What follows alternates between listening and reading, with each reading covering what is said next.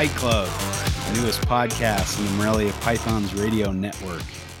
Um, first off, we'd like to shout out to Eric Burke and Owen McIntyre, the uh, the Podfather, and what what's the what's the character's name in The Godfather that uh, breaks people's legs or whatever. I think that's what Owen thought he might that role he might play there. he, he associates best with. yeah. so I can't remember the character's name. Anyway, um, so thanks to Eric and Owen for getting this thing rolling, and and uh, we're excited to be a part of this uh, this rapidly increasing group of podcasts. It's really an impressive uh, body of work. Yeah. Yeah. Thanks. Are, thanks, guys. Shout out. Yep, for sure. Check out all their podcasts. Of course, we'll we'll list them all at the end, and I'm sure everybody knows who they are. If you if you're listening to this, you probably know all, all the all the others anyway. Hopefully. Um, yeah. so I'm Justin Julander. Um, you may have heard me a few times on the Morelia Pythons uh, radio. Um, I, have I've been on there a few times and, and, uh, good friends with Eric and Owen. We've done a couple herp trips together. Great guys. Um, so I, I, run and own uh, Australian Addiction Reptiles. Uh, I've been doing that since about 1997, 98, somewhere around there. Um, and uh, I'm my day job, I guess, if you will, is is a virologist at Utah State University. I'm a research professor up there and study different viral diseases of humans in in various models. So that's kind of how I pay the bills. But reptiles have always been a passion uh, since I was a kid, uh, and uh, continues to grow and develop. So it's just one of those things I can't shake. Right? It's good stuff. All right, and with me is uh, Chuck Poland. I'll let him uh, introduce himself here. Yeah, good evening. Yeah, um, Chuck Poland. Um, I am. I'm just a hobbyist breeder. I, I don't have a, a, business of any sort. Uh, I um, I I have an undergraduate degree in environmental science from San Diego State University, so I'm interested in in ecology and uh, you know species and and animals and nature and and all kinds of stuff like that. But my my day job that pays the bills is uh, I'm a military aerospace civilian, uh, so I work on military aircraft for a living. Um, just really always kind of um, been into reptiles, but but you know, in maybe the mid '90s, got into it, got hooked into Morelia Pythons forum, which you know is anybody who's been around for a while knows how that just led into you know the Facebook and then and now the the podcast era. So uh, here we all are. Um, so so yeah, just uh, excited to to be a part of this and uh, looking forward to it. Yeah, good stuff. Yeah. So Chuck and I have been friends for quite a mm-hmm. while, uh, the last decade or two. I mean, it's been a yeah. little while since we met yeah. on Morelia Pythons, and we've hung out a few times, done a few reptile shows together. Uh, so Chuck's a great guy. He's he's got a lot of cool things under his belt. He was uh, one of the first, well, the first person to breed uh, Morelia tracyae, the Halmahera uh, scrub, twice in a row, two two years in a row, and so uh, pretty pretty cool accomplishment there. That's yeah. a, that's a neat project that he's continuing to roll with. Um, you want to say a few words about that? That's I don't know. It's pretty notable. Yeah, I mean, I, I feel pretty lucky. I, I definitely, um, you know, got blessed with a, a, group that I got pretty young and just really hung in with them long term, and got to talk to great people like like you, Justin, and and Terry, Philip, and um, guys that just put a lot of great stuff in my head. So um, you know, I was fortunate enough to reproduce them two years ago, and then again uh, last year, and and they're taking, you know, they're they're taking this past season off, but uh, I'm getting ready to see if we can breed them again this year. So I've uh, I'm sitting on two clutches, uh, so that's that's been super fun. Um, it's you know I keep getting hit up to to move them out, and I probably need to move them to people, but man, it's it's awfully hard when you have them in your house to to want to let them go. So yeah. um, holding on to them for right now, and uh, yeah, just uh, we'll see. Hopefully, the the future brings good things. That's cool, man. That's cool. Thank so, you. yeah, like I said, Chuck and I have been uh, friends for a while, and we've been, uh, you know, we we call each other quite often, and we have some really good discussions. And so, kind of the idea behind the podcast, uh, Reptile Fight Club, is that we are going to kind of take on some of those heavy hitting issues in herpetoculture, herpetology, um, science in general. We'll, we'll kind of talk about some of the topics that are hot on people's minds that may be a little controversial or contentious. And uh, so here on the podcast, either uh, Chuck and myself are going to kind of chat about a different topic, and each of us will take a different side. Um, we'll decide who gets what topic by a coin toss. And so whoever wins the coin toss gets to kind of pick their uh, side that they want to uh, support or uh, go against. Um, we may have guests on. We may have one guest, and and we'll, one of us will talk while the other moderates um, on on a certain topic, or we'll have two guests on that can talk about uh, a, a topic in the field that they're experts in. And so hopefully you guys will enjoy this. Hopefully, you know, we can get some good discussion topics and you can see kind of both sides of the coin as it were. Um, you can see both sides of the topic and kind of choose for yourself which which side you align more with, and uh, which side you know you might not be too keen on. But I, I also hope that you might be able to see the other side and be able to understand where the other side's coming from. So, um, or or maybe something you hadn't considered in in regards to that topic. So, yeah, abs- absolutely, well said yeah should be should be fun. Hopefully uh, we can we can keep this rolling and get some good discussion topics on here. Um, we've been trying to line up a few shows uh, but we thought today that we'd talk about uh, professional breeders versus hobbyist breeders. So that's kind of the topic we've chosen to kind of uh, discuss the the the benefits or the the downsides of either of those um, sides, and then we'll we'll debate that today.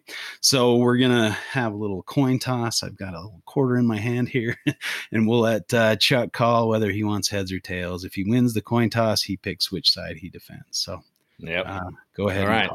I'll, All I'll right. you can call it in the air. Or uh, I'll call it heads. Let's see what happens. Okay, you go on heads. Here we go. Yeah. All right. Well, it's tails. So man, ah, yep. can't win them all. Yep, yep. So um, I, I, can't win that one either.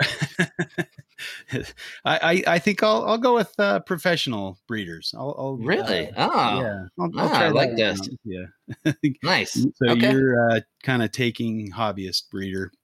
Um, all right. Hopefully so I don't let them um, down. I, it seems like a lot of people um, in the industry get into breeding reptiles and they have that dream of becoming a full-time breeder right to be able to Yeah. pay the bills and and breed reptiles and uh, make a living that way and so um, you know i think there's there's room for for that and, and there's definitely a need for that right? So we've got a, a fairly good size industry. There's a lot of people that want reptiles and it almost seems like with this uh, pandemic we've seen kind of a shortage like people there's not a lot of reptiles around and we also see as uh, different countries put restrictions on and, and again this pandemic might bring some legislation along with it that's that's not really beneficial to our our uh, hobby or our our industry.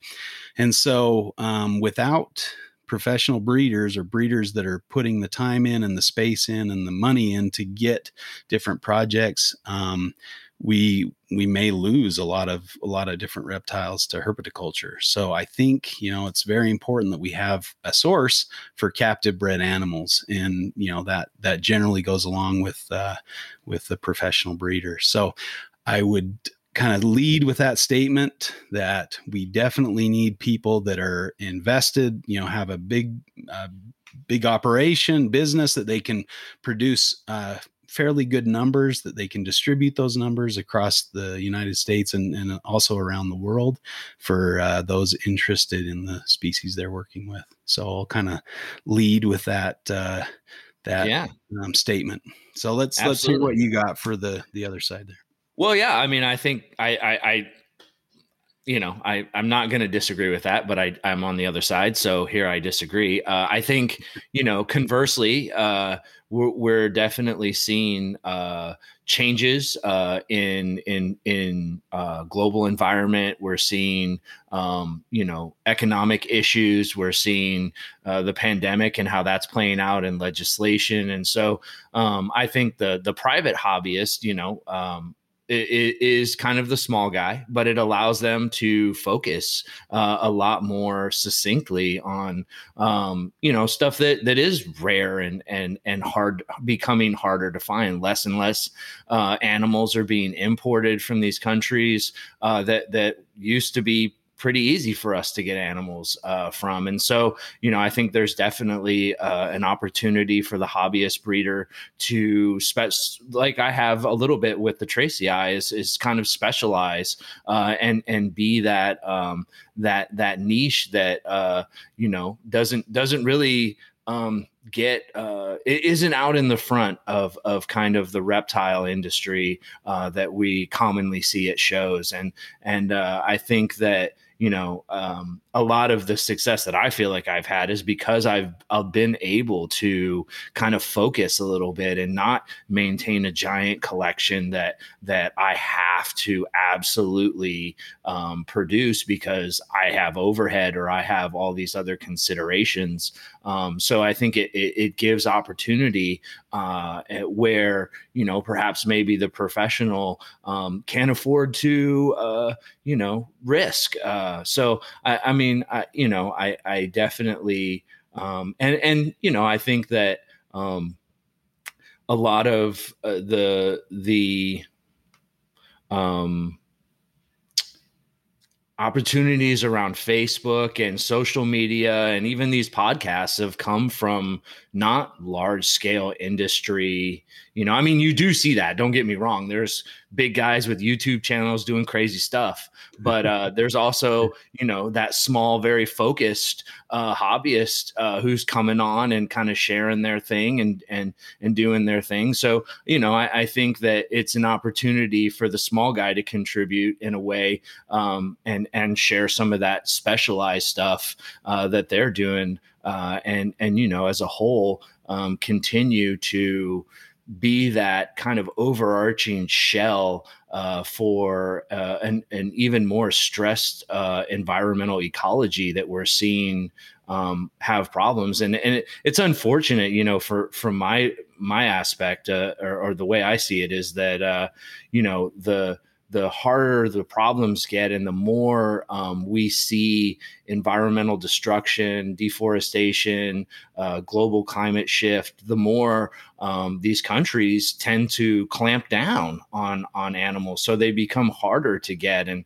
um, you know it's it's leveraging in the wrong direction in my opinion because you you see um, you know animals being harder and harder to get meanwhile their habitats are being destroyed well you know they're, they're going to disappear with no habitat so you know it's kind of it's kind of a um, you know a, a stacked problem um, and so you know um, i think yeah. that's where the best you know the one of the best avenues for for hobbyists is and and there's we still can get so much cool stuff uh, that's rare and and and, and even endangered and um, i yeah. think you know the hard part uh, uh, not to not not to uh, poo poo my side but uh, is not getting those hard to breed or rare things in the right people's hands. Um, and you know honestly sometimes breeding rare stuff's a learning curve you know? Uh, it's not you know um, well I'll, I'll, jump in there because uh, you know i think that's where the the professional breeders i mean they're they're vested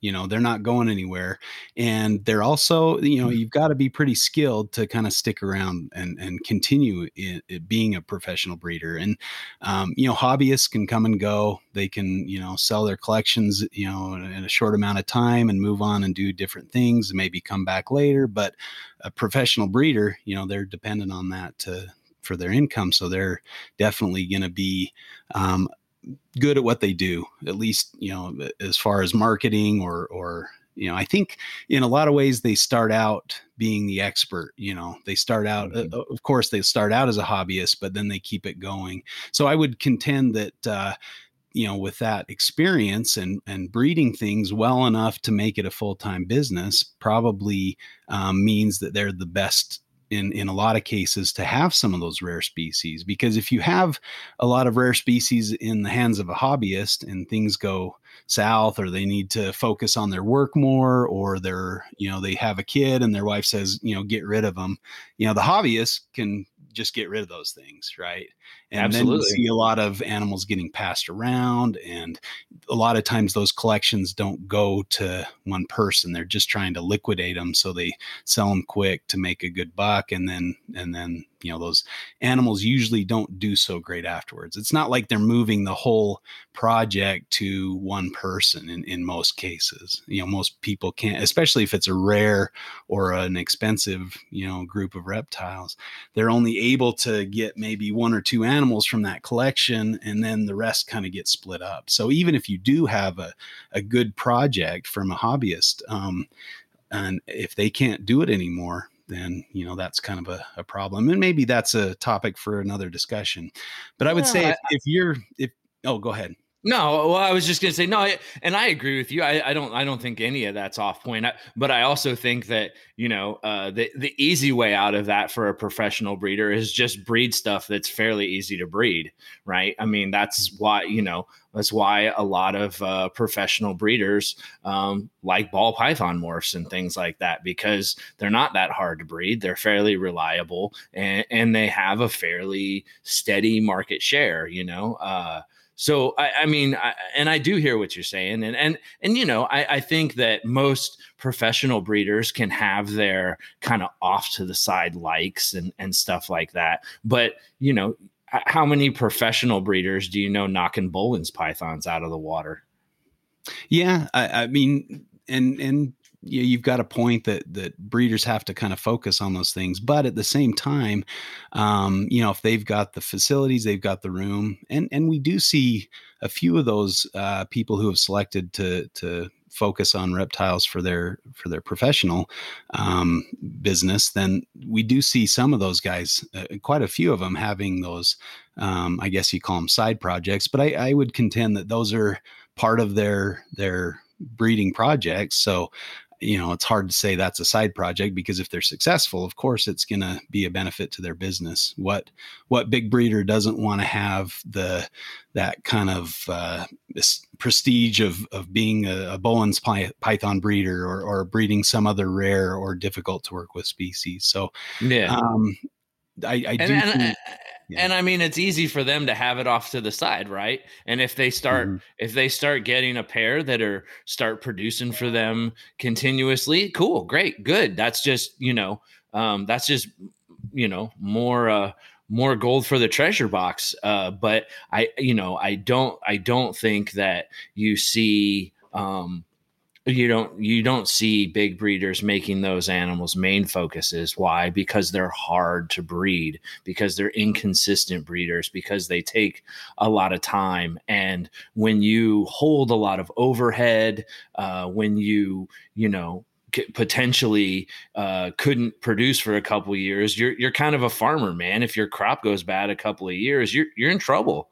You're in trouble. Uh, and so you know uh, high, high risk um, you know, potentially high reward, but also highly dangerous. And and that's why, yeah, it's it's it's easy for them to put you know uh, an animal like Boelen's pythons in in in the lineup, but but you don't see them doing it as a as a main thing. Uh, and and I guess that goes to my point of you know hobbyist breeders can specialize and that's why they can knock stuff like Boelen's pythons out because that you know that a big a big breeder is just going tub to tub to tub to tub to tub to tub doing what he needs to do to get animals fed and conditioned and and keep them healthy whereas you know that hobbyist breeder is not he, he he's checking in on his stuff. He's watching it. He's he's making little mental notes. He's going year to year, um, and he's bleeding money right out his nose every year because he's not making money off of it. But on the converse side, when it hits, it's nice. You know what I mean? And mm-hmm. and I think that that that the hobbyist can provide some some valuable detail to to the professional breeders. Um, even though those professional breeders are the quote unquote pros, uh, uh, you know, in, in in the field, um, because they, you know, they do produce a lot of animals. But I, I, I guess my, you know, thing is like, w- what animals are they producing? Sure, sure, yeah. I but I would I would you know as long as we're talking about pythons, I would say who who is the biggest name in pythons? What what name comes to mind when you think of pythons? It's the Barkers, right? And how yeah. many hard to breed, difficult to breed species have they produced? They've done a I mean their their count of how many species they've they've bred exceeds as anyone as far as I know. So yeah, and they've been around a very long time and have, have done a very good job at this. So um, again, you know, those professional breeders that have a lot of years under their belt, a lot of knowledge that, you know, where their livelihood depends on them knowing their reptiles, I think is is very important. Um, and and and very, you know, pro- probably the basis of the industry here is is having those um, breeders that can produce um, uh, the animals that we that we need in in herpetoculture. Mm-hmm. Um, you know, of course, they they have their bread and butter species, but most of them don't just work with those bread and butter species, but have quite a few other maybe more rare or more difficult to breed species. So I would I would uh, say that again, you know that that longevity, that uh, consistency, that's probably uh, a, a, little bit more important, and uh, and and re- also requires um, that dedication and that uh, um, will to to keep it going. You know, and so they they need that to to keep going. So um, it puts a little more pressure, and but also uh, can can be uh, a little more rewarding in some ways as well. So um, I'm not saying it's for for everybody, or that that you know there there's a limit to how many professional breeders there can be. I would say because you know once you get to a certain saturation point, you know you're beyond that. I believe. Well, um, Allen Repashy gave a talk at a at a conference that I was uh, attending and speaking at as well, and he talked about professional breeders in the U.S. and and said that there was room for I think you know 50 to 100 or something, and that was you know a decade or more ago, and so you know we we there there can there there's room for quite a few of these breeders. And uh, um, I, I, would, I guess, I would say a professional breeder. You know, maybe defining it as is somebody who depends on their livelihood for, but through breeding reptiles. So, yeah. um, or or you know, involving reptiles in some way because there's more ways than one to to kind of um, make a living with reptiles. There's there's a lot of people who have been educators and and you know YouTube stars or whatever you want to call them that are well, using uh, reptiles and educating people about reptiles. So I mean, are we also including people who import for a living who who mm-hmm. bring animals in and and sell them as their primary source of income because they're they're they're a part of the market too. And I mean, honestly, you know, if it wasn't for Cam at Bushmasters, I wouldn't have my tracyae. So exactly. you know, yeah. you're, um, you're, you're helping me win the the debate here. So yeah, thank well, you. Well, you know, I'm just I, am just saying I'm just saying that that there's yeah. a well, there's a whole downside to that as well. But um, you know. but you said it's very very important and we need those guys or yeah. else we wouldn't have the species we do yeah and i mean yeah somebody like Cam who's been around so long has been doing this for a very long time and is connected you know he's got those connections that you just can't build overnight you know you've got to have mm-hmm. those connections to be able to to get things from certain areas and you almost have to specialize it seems like he specializes in a, a few different areas of the world and can get and, stuff and, that's maybe difficult and, to get and, and, and to be clear, I mean, you know, uh, I, I, did use importers as a, a, source of professional breeding, but a lot of the people who are buying those animals are hobbyists. Uh, a lot mm-hmm. of those animals are hard to get. They're they're not produced in captivity, so they're they're wild caught animals that uh, need to be established in, in captivity and and um, you know put put in uh, to to a successful breeding program. So, um, I, in, you know, um, I'm not saying that there's not professional breeders doing that, but a lot of where those animals end up is in the hobbyists' hands. Well, I, I would say that um, for for people like uh, some of these importers, where they typically have some some people, uh, generally professional breeders that are close by that have their kind of finger on the pulse. Not to say that a hobbyist can't get some of those animals, but I, I imagine that the first pass is usually through somebody who's doing this for their livelihood. Because if you're if you're uh, waiting for an importer to give you a heads up when he gets something in you really have to stay on top of that. And so if you're the one that's uh, you know your your business depends on you getting some different animals or different projects and and sometimes they're they're getting those projects to then sell to hobbyists you know as kind of a, a maybe flipping them um, as part of their their business uh, model. Um, so they they do need to have those uh, connections with the importers as well, and they're the ones that are going over there when the shipments come in. They've got a good you know friendship or, or professional association with these importers, and the big breeders are the ones. The professional breeders are the ones that are able to get those animals before anybody else. And so they can kind of pick out the best specimens the youngest specimens to raise up and or maybe a gravid specimen to get some you know uh, captive born animals right right away and give them that advantage in in different breeding projects. So so basically what you're saying is you win because of me is that what you're saying? well, you win because maybe that part of the topic. yeah, those those pro breeders, you know, they, they get in there and get the job done, and and you know make sure they have the animals they need, and and you know I, I think that's that's an important part of the hobby, um, and a lot of times they'll get things established and move on animals that they maybe don't fit into their projects or they need to move, you know, um, for for one reason or another but, yeah. but they're the ones getting that first pass on on the animals that come into importers a lot of times. Um, sure. Did you get yours for, directly from an importer, or were did, were you able to get your Tracy um, directly, or did you have to get them from a kind of a middleman? I guess. Well, they came from Cam, so. Mm-hmm. Um, I mean, obviously Cam bought from somebody or or or exported them himself, but uh, yeah, mine mine were you know good shape. I i never i never did anything with them. Never wormed them never nothing nothing. Mm-hmm. just kept them acclimated them bred them done.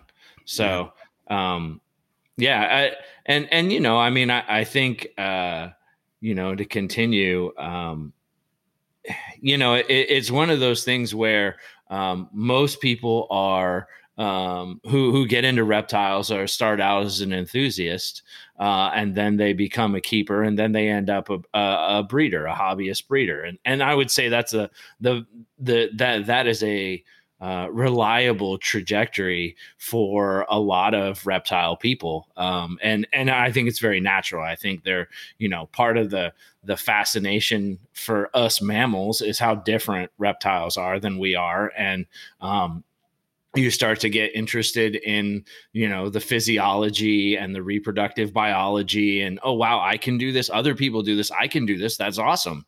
That's cool. So you know i mean i, I understand that you know uh, how how important the professional breeder is in, in, in supplying a lot of those hobbyists uh, with with animals, but without hobbyists, uh, which are you know um, your evolved uh, entry level keeper, n- none of this happens anyway. So you know, it, it, it, I think maybe we're talking chicken and the egg argument here a little bit, uh, but um, you know, I, yeah, I, I mean, I, the, def- the, the, prof- the, professional breeders definitely need somebody to buy their animals. So you know, definitely hobbyists have their place. But I, but I think when you're talking like, who is this? Who is this industry built on?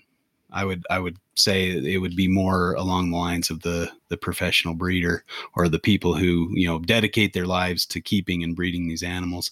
Um, you know, of course, the the hobbyist breeder has a place in this, but without the professional breeders, I, I would also like to bring up the topic of um, you know how how we keep this going right with all the legislation coming down the pipeline and we see that usually the or, or you know the the professional breeders are on the forefront of fighting these issues you know contribute by th- either through contributing animals or contributing um, different products or supplies for for raffles or auctions where they uh, get money to support uh, places like USARK and uh, off of course, shout out to USARK, which is uh, uh, defending our our rights as hobbyists and, and keepers and and professional breeders. And professional breeders, yeah, of, of, course, yeah.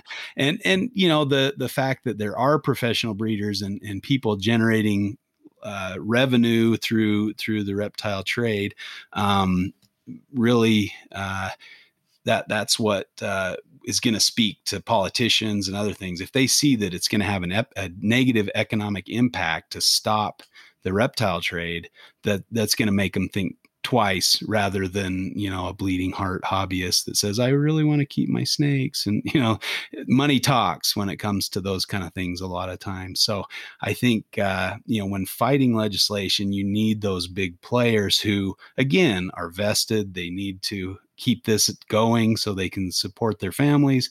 And so they need the reptile uh, hobby and trade to be viable or else you know they're out of a job. Whereas the hobbyist can be like well that's a bummer but they can move on and, and keep their day job kind of thing you know? So yeah. um, they're going to be on the forefront of fighting that legislation and contributing lots of resources. I mean you see the the different companies reptile based companies that are contributing tens of thousands if not more uh, dollars to to the cause of you know US, USARK or or other organizations that are out there to help fight those uh, legislative initiatives. So um, again, those professional breeders are are very key in that effort and very important to keeping the hobby alive. What yeah. you got for me, man? What you got? well, um, I mean, you know, uh, uh, so a, a, study that uh, was done, and I think this was done um, kind of when the first uh, wave of legislation came out after us, and USARK kind of commissioned a study uh, for uh, uh, from Georgetown uh, Economic Services that kind of mm-hmm. looked at the the the total um, you know uh, profit that is created by the reptile industry, um, and it, and it said in 2009 that.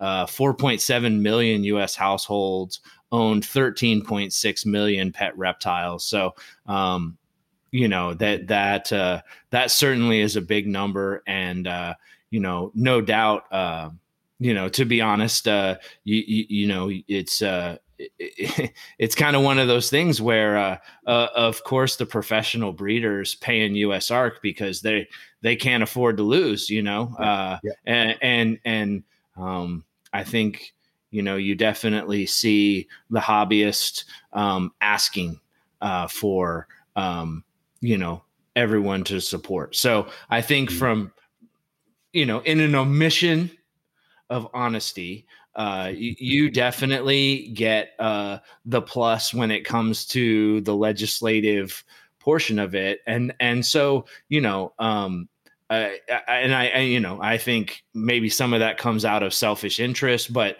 um, all, all to a good, all to a good cause, right? Mm, um, yeah. And and I and I think, but you know, conversely, uh, I think that uh, there's an awful lot of reptile keepers, hobbyist reptile keepers out there who are putting in, you know, um, money, um, and so you know, if you go back to your Allen Repashy, uh, 50 professional reptile breeders uh, in the US argument versus the number of hobbyist breeders, uh, I would be interested to see how those numbers parse out. I, I, I mean, you know, I think you could look back to uh, grassroots um, election campaigns and see how Bernie Sanders did with a with a grassroots campaign uh, of of small donations from um, all of his um, you know uh, potential voters versus how uh,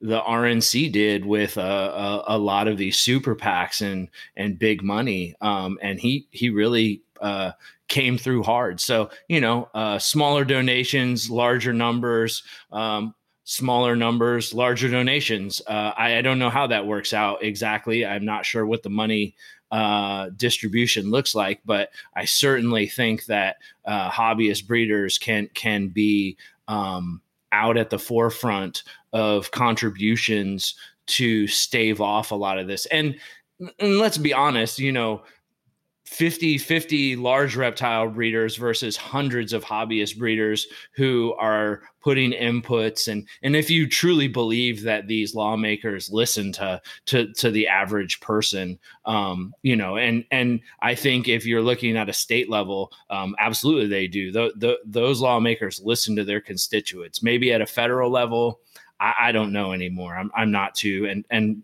you know to stay out of the political debate here, but um, you know I, I certainly think, and I remember when we had a uh, um, the, a potential ban of reptiles in my city, Chula Vista, and uh, a, a, group of us hobbyists showed up there.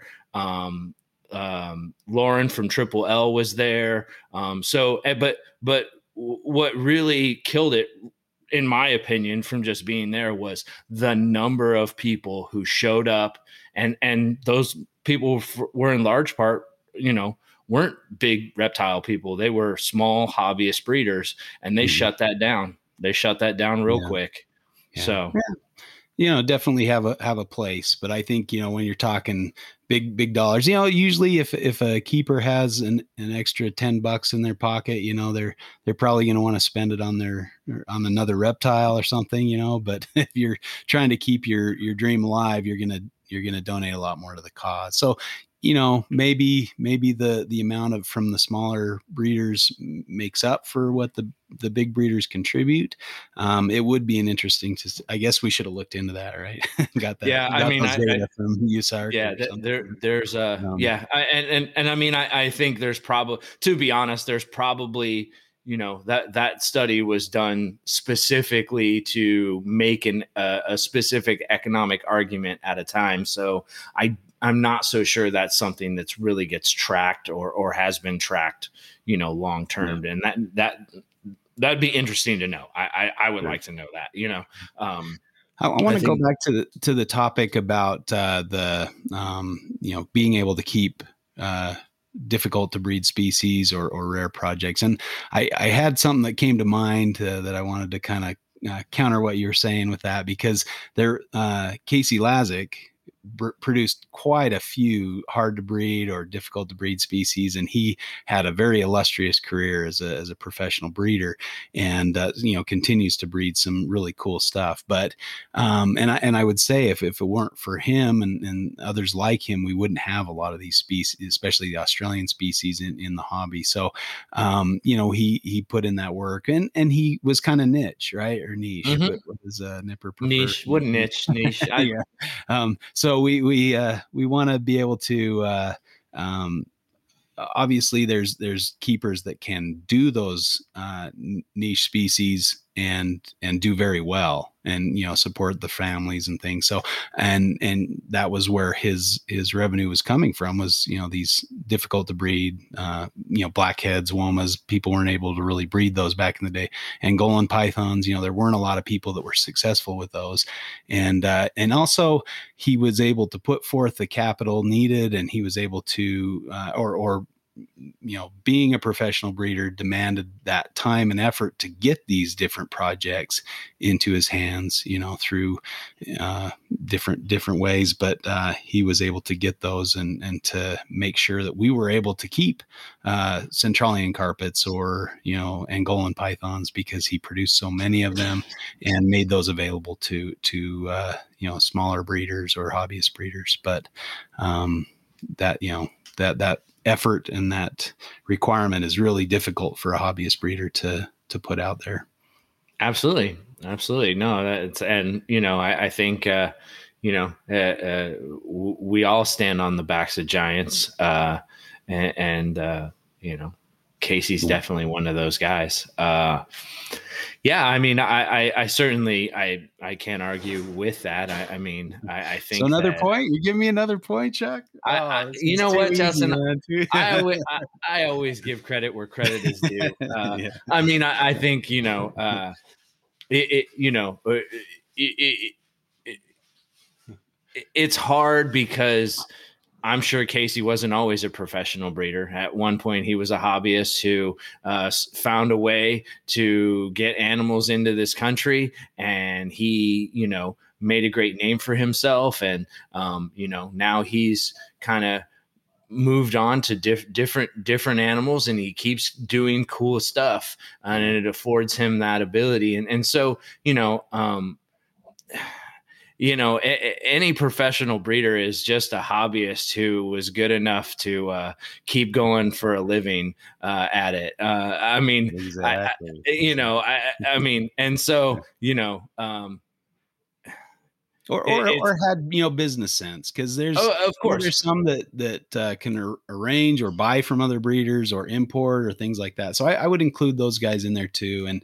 and really you know if you have the the business sense to to make this work um, that's also you know that's no small feat either because a lot yeah. of people can breed reptiles but you also see a lot of hobbyists producing these hard to get species but then they don't have much business sense and so when they become hard to sell um, they drop their prices. They keep dropping their prices until they can sell their animals. So they devalue projects in a lot of instances that would otherwise yeah. maybe remain stronger for a longer time. And, you know, as a small hobbyist breeder, I've been guilty of that to some extent, you know, where it, it's difficult to, to carry on a project and to, to maintain that value when you when you've when you're running out of room or you know you don't have the space to keep all these babies and you got to move some you're like well maybe i'll lower the price. Whereas a, a professional breeder um, would probably be less likely to do that would hold the prices more firm. And so in a lot of ways the hobbyist breeders make it difficult for those professional breeders to to keep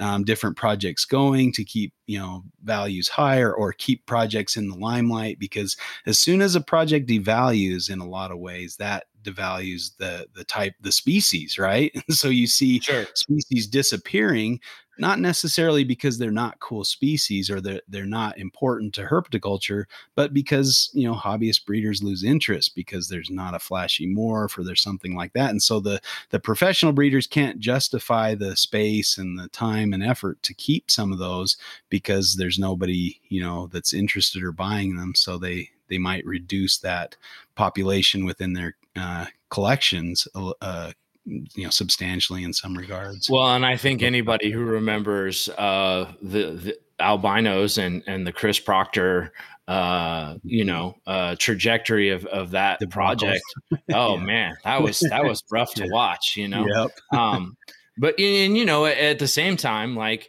um you know when you you get Let, guys. Let's, oh, let's tell that story real quick because that that's an important you know point for me, right? because um, Chris Proctor, who was a hobbyist, he bought these really expensive um, albino carpets. No, and no, no, no. He was funded. he was funded by. Uh, I, I think yeah. it was. I think it was his his dad's some some uh, associates of his dad's, and in yeah, an so, an investment. So no, in an investment business venture. Yeah, yeah. Um, so, so I don't know if that's kind of that's a hobbyist thing or whether you're you're you wanting to be a, a professional breeder there. I don't know how yeah. how that how we classify that, but but yes, yeah. clearly he yeah. he took he took other people's money uh, uh-huh. and he he acquired those animals. Um, and, and, he bred he, them. I mean, eh, he so, absolutely yeah, bred them. Yeah, and yep. produced and, the first albinos that were captive bred in the United States. But then they weren't. It's not easy to sell a you know a ten thousand dollar animal or a 20 how I can't remember how much I don't I, will be honest but with that you price it, dropped it was up there dropped yeah. daily you know almost like and well, then and, he, and then mm-hmm.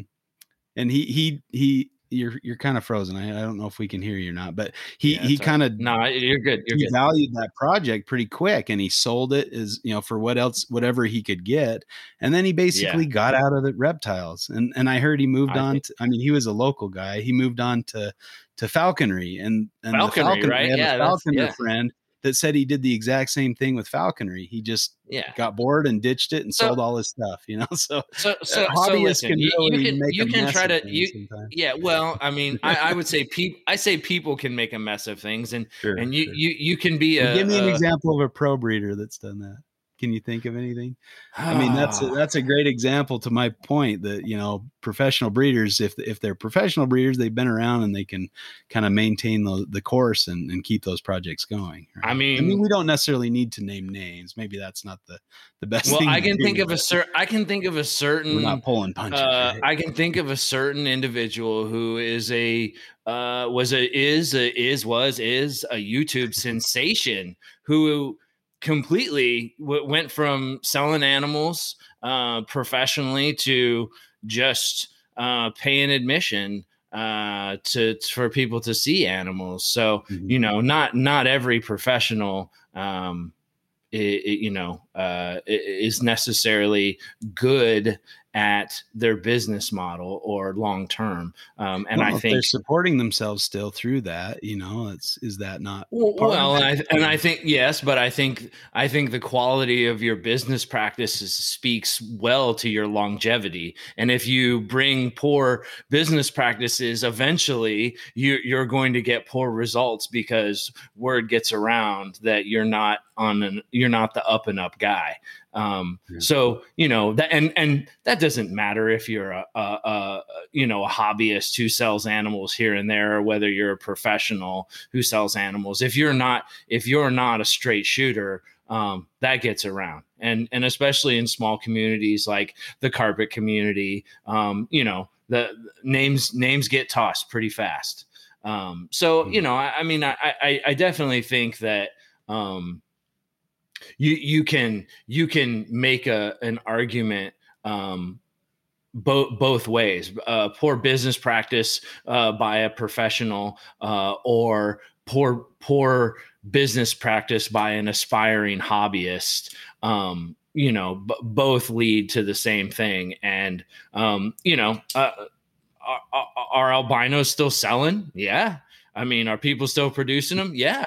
and maybe, maybe they're actually valued at, at the price point that they should be. And so maybe what we're talking about is um, professionals who um, get into these projects and they're so invested in, in, financially in the initial of this and they try to wind it out uh, top down rather than price it accordingly and sell it over the long period which i mean if you're a professional and you're hot at it you you got it knocked down every year boom boom boom boom boom um, wouldn't wouldn't that be a, a safer business strategy rather than um, basically selling to your competition at a high value that you know next year is going to be less? And hey um, does that does is that the individual professional breeder's problem?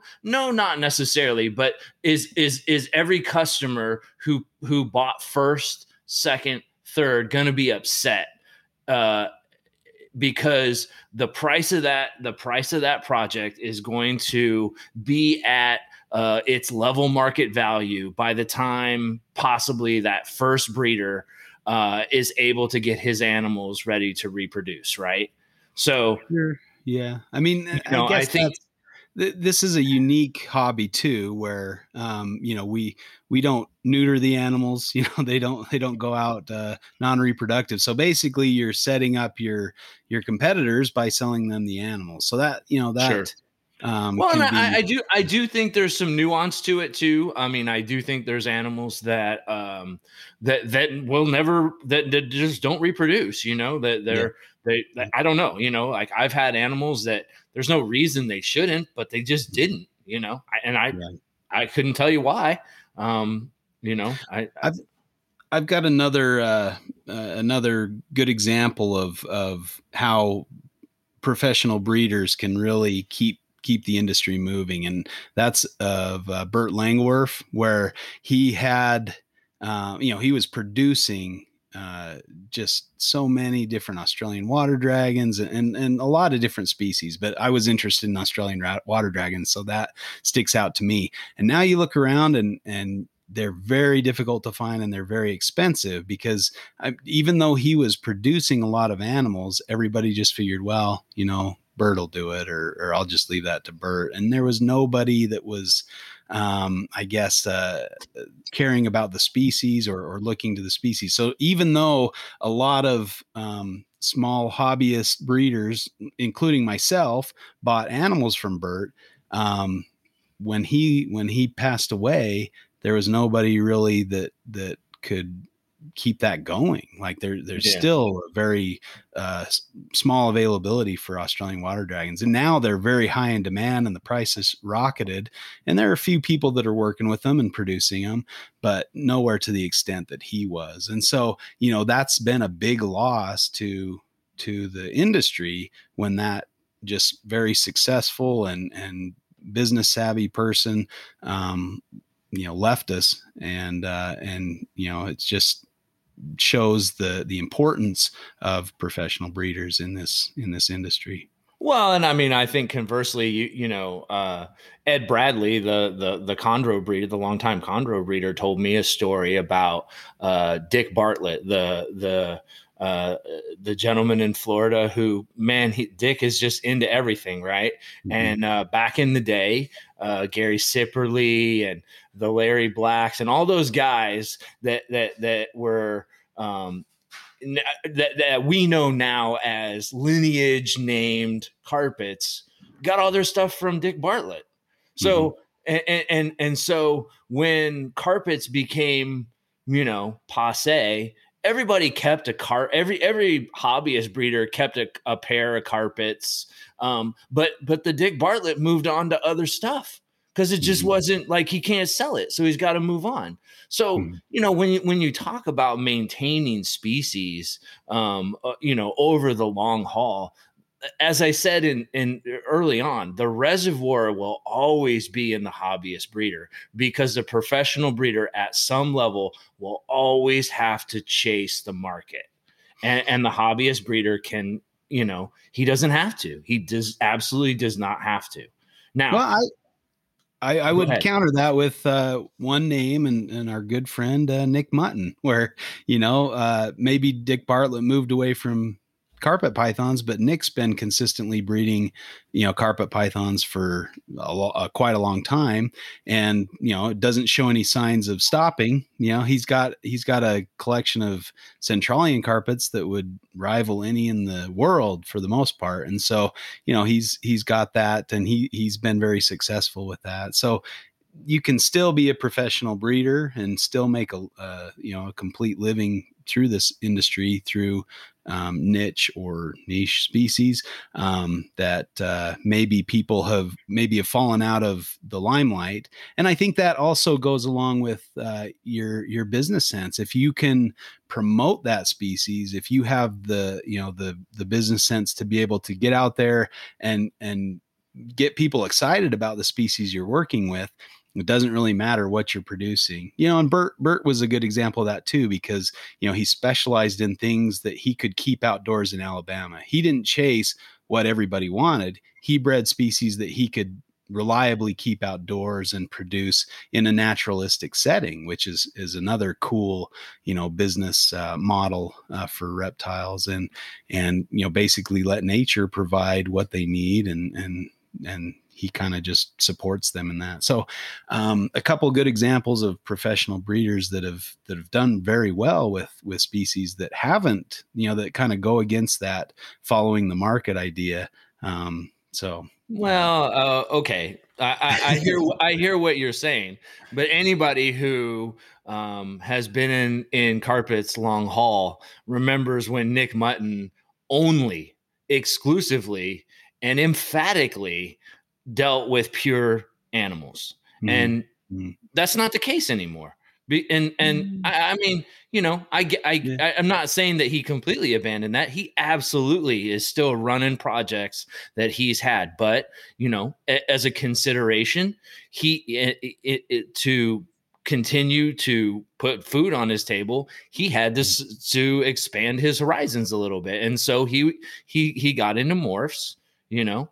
Um, and yeah. and he's he's knocking that out of the box. But you know, so I, I mean, I, I, I yeah, hear what you're saying. It's not a bad. To, yeah, yeah, to, and and I, am not I'm not saying it's a bad example, but I think there's also you know there's always considerations, and and you can definitely see examples of people whose um you know their uh you, you know their viewpoint changes based on their bottom line, and and there's nothing i'm not saying there's anything wrong with that that has to happen as a professional breeder like uh, there's no uh, if ands or buts about it i mean there you know if if your your your stope was breeding something nobody ever cared about, good luck.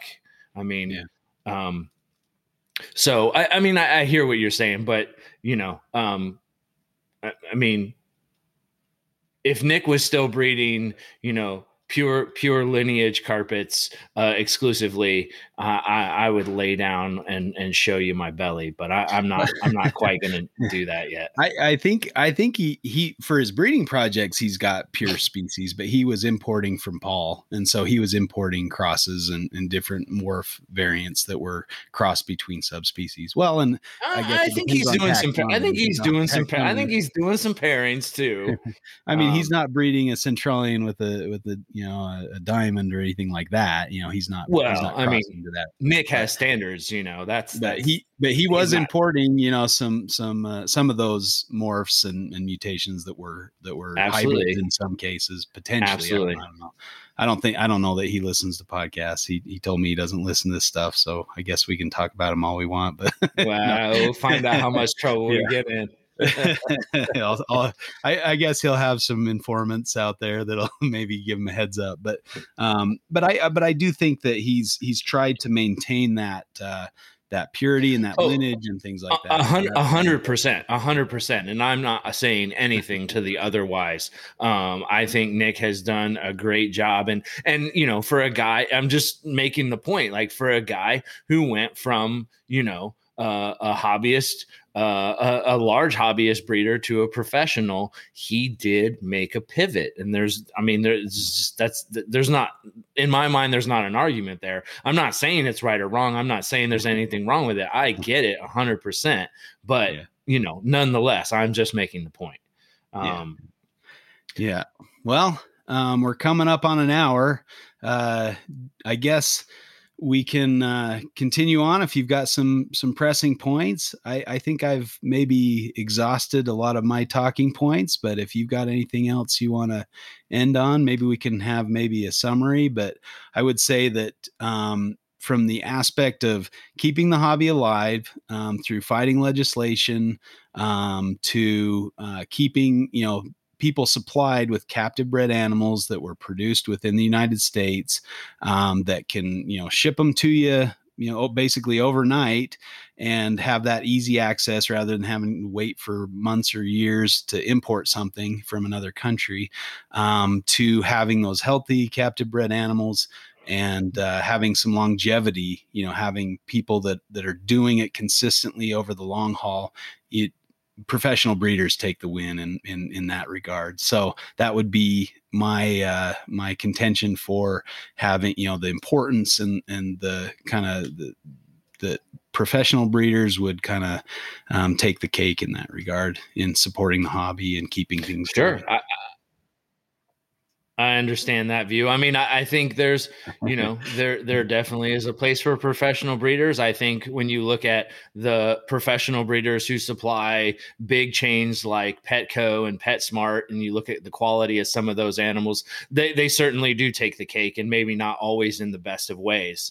Um, so you know, bigger isn't, in my opinion, always better. Uh, and and you know, I'll go back to what I said in the beginning: is that I think that hobbyist breeders are the reservoir for the species that we need to be paying attention to. Ball pythons are not going anywhere. Carpet pythons are not going anywhere. They are not hard to breed animals. But where you're going to find success is in the hard to breed um, rare animals that are becoming fewer and fewer in our in our hobby and so it is incumbent upon hobbyist breeders to pick up that mantle and and I I feel like I see it every day. I mean I I uh, I'm into uh, williamsi uh, and Frank Payne uh, is just knocking that out of the box. So you know uh, a hobbyist breeder. Yeah. He's a biology teacher. He's Yeah. articulate, smart, um, and doing a great service to an endangered animal. Um, and I, I think that you know there's plenty of uh, Frank Paynes out there, uh, and so you know, I, I well, I understand that every everything has its place. Um, where we are right now in in our society, uh, in our um, environmental catastrophe that that that is impending to us. Um, I I think that th- that the hobbyist takes the win there. Um, I think um, we have to, you know, while while economics is important, um, economics is the extraction of of oftentimes you know unrenewable resources for uh, a profit and and you know um, we all have jobs and, and the economy supports a lot of these hobbyists in, in their professional life uh, so that they can take and make um, animals that may not be around that much longer. And so for me, that's the, you know, that's the, the exclamation point at the end of the sentence. All right, fair enough. Well, uh, I think we've presented you know the two sides of the coin and and i guess we'll we'll let the listener kind of decide where where they may fall in regards to the the points and the topics we brought up. You know, you guys can uh, declare a winner or declare what side you're you're on, but um, hopefully we've given you some things to think about and uh, some good discussion topics. So that was a, a good time, Chuck. Yeah. Uh, yeah. Thank you. Well, I think I think we should I think we should end by uh, you know kind of giving a shout out to the uh, the other podcasts that are in the uh, Morelia Pythons Radio Network. Um, first and foremost, you know, uh, as always, a big ups to uh, Eric and Owen, um, and you can catch them weekly at Morelia Python Radio. Um, also, tune yeah, into going on what ten years now, or yeah, man, it's, it's absolutely fantastic. Yep, to keep something going that long, that's really cool. But yeah, give them a listen. They're they're they've been doing this a long time, and they're doing a great job. Eric and o- Eric and Owen, sorry, uh, there Owen, uh, have uh, started Herp History. So uh, give that a listen, uh, and then you can uh, tune in to Eric and Owen in, in Carpet's Cliff Notes. Um, so that's a you know care and captivity natural history of the hobby. Um, yeah. Check we out. a few, yeah, a few branch offs for where uh, Owen and, and Riley Jimison have taken on Clubrids in Clubrid Corner. Um, check out that one. Eric and Rob Stone. Rob Stone's a great, great guy and does does a lot of good stuff. He's really smart guy. Um, but they do Student of the Serpent together. Um, that's a really fun one. I, I think they've only had one episode there. I hope they're having more soon because that's just a really that's one of my favorite podcasts to listen to. It, yeah, shout out to Bob guy. Rock, man. Yeah, Bob Rock, he's the man. that's awesome. I love that nickname. yeah. yeah. Riley and and uh, Eric uh, do carpets and coffee, and they uh, uh, Lucas is also included in that one. Lucas Lee and uh, Riley Jimison, Eric Burke, and Lucas Lee do carpets and coffee every Monday. Check that out around lunchtime. That's a great one as well. Yeah, the also check out the Field Herping podcast. That's Eric and Nipper Reed. Um, and then uh, if you're kind of interested, as I am, I know Justin is in in monitor keeping. Yeah. Uh, Alan Stevens and Kai Fan are are uh, are starting a podcast on monitor, so check them out. I gave that first podcast a listen. I'm I'm pretty excited to hear more. So, um, yeah. and then uh, Lucas Lee is also starting Humans of Herpetoculture. Yep, I've had the pleasure of doing that one, being interviewed by Lucas. Lucas is one of those great up and comers. He's a young guy, um, starting. He's he's actually doing a master's degree in in herpetoculture or herp- herpetology, um, and so he's he's one to watch. He's he's he does a great job with his podcasts and and co-hosting the Carpets and Coffee, and he's a, a nice integral part to the Morelia Pythons um, network. Um, we've also got a new one, another new one, the Australian Herpetoculture podcast. This one's really exciting for me. Um, I, I, as a big fan of Australian reptiles and Chuck as well, I'm sure.